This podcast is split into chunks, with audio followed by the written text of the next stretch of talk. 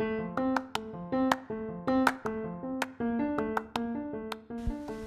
we're back. Week 18 at the Kanakuk Institute, back after three and a half weeks of Christmas break. And I can really say, enjoyed home. Mom, I know you're listening and I miss your food, but it's good to be back here learning. And this week we learned about a lot of things and kind of dipped our toes in with the Enneagram day one, and then really cannonballed straight into the deep end with what is God's will, situational ethics, and what is the Trinity. And so, just to cannonball into the deep end with you of what we learned, starting in the back and working our way forward, first looking at the Trinity.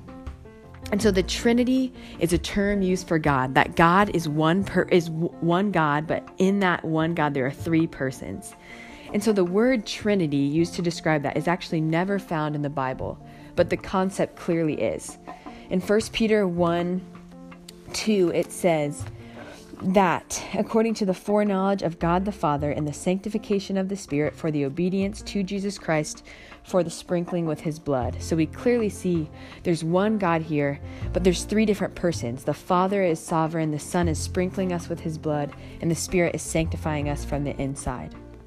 And so it's interesting that when people were reading and learning from God, the, the concept of Trinity didn't even really occur to them until Jesus came onto earth, the incarnation, Jesus in flesh.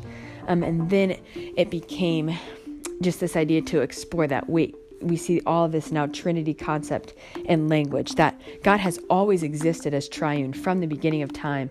We see that in Genesis 1 1 when God says, Let us make man in, in our own image.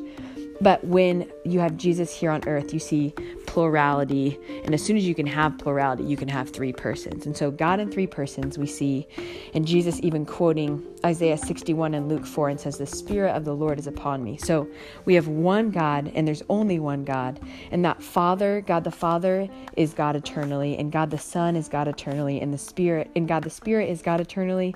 But the Father is not the Son or the Spirit, and the Son is not the Father or the Spirit, and the Spirit is not the Father or the Son. And if you're confused, I am too, and it's probably a good thing because we're human beings. And so no analogy is ever going to do this triune God, one God in three persons justice.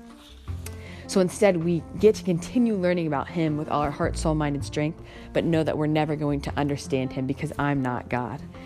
And so when we look at God, though, He has a, has a will of what's going to happen here on earth.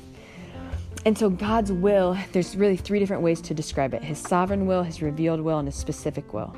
His sovereign will is just that He's going to bring about His purposes here on earth. His ways are higher than our ways, to quote the psalm, and He can't be stopped, to quote Job, and His purposes will be established. So He has a plan for the fullness of time. We've seen Him work that out through the story of Jesus and continue to work that out through the Holy Spirit inside of us. And then his revealed will is more specific instructions, um, truths, if you will, that how we're to live, that we're to be set apart, that we are to be humble and to do justice, to honor and love all people, to do good if it isn't popular, to walk wisely, like Ephesians 5 says, and to continue to be transformed by the Spirit, like Romans 12 2 says. And so we have these specific ways of how we're to live. But then you look at God's specific will, this idea of, I don't know what God's will is for me to go to college or where to live or what job to take. And there's nothing about scripture in that. There's nothing about that in scripture. And so instead of me just constantly dwelling, I can look now at the revealed will of God.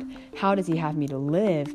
And then apply that to situational ethics this idea that there's tricky things on earth that the Bible doesn't specifically speak to, but it tells us truths about how we're to live. And so be, we are we are residents here on earth, but we're ultimately citizens on heaven.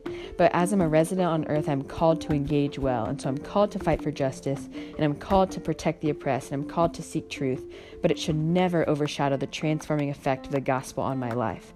That my life's anthem should be 2 Corinthians 5:17. Therefore, if anyone in, anyone is in Christ, he is a new creation. The old things have passed away, new things have come.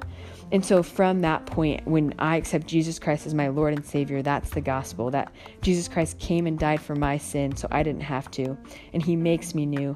Now, suddenly, I stop viewing things from a human perspective. That there's a shift. And so, as there's a shift, there's even a shift of how I look at myself. And so, when we look at personality tools like the Enneagram, they are helpful, but they're really the gospel transforms that I can use the Enneagram to recognize motivations, but it's never going to tell me exactly what to do.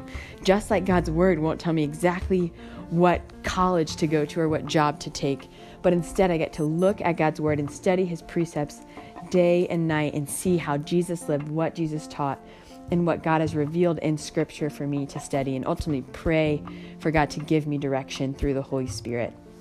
And so, in this crazy time when we're looking for what God's will is, this triune God who there's tricky things on earth that there's ethically hard to handle, I've been resting in the truth of Psalm 118 8 to 9. It is better to take refuge in the Lord than to trust in man. It is better to take refuge in the Lord than to trust in princes. That here on earth, it might get fuzzy. We don't know exactly what the right thing is, but we get to pray to God who's above all things and before all things and trust Him with our days, with our country, and ultimately our lives.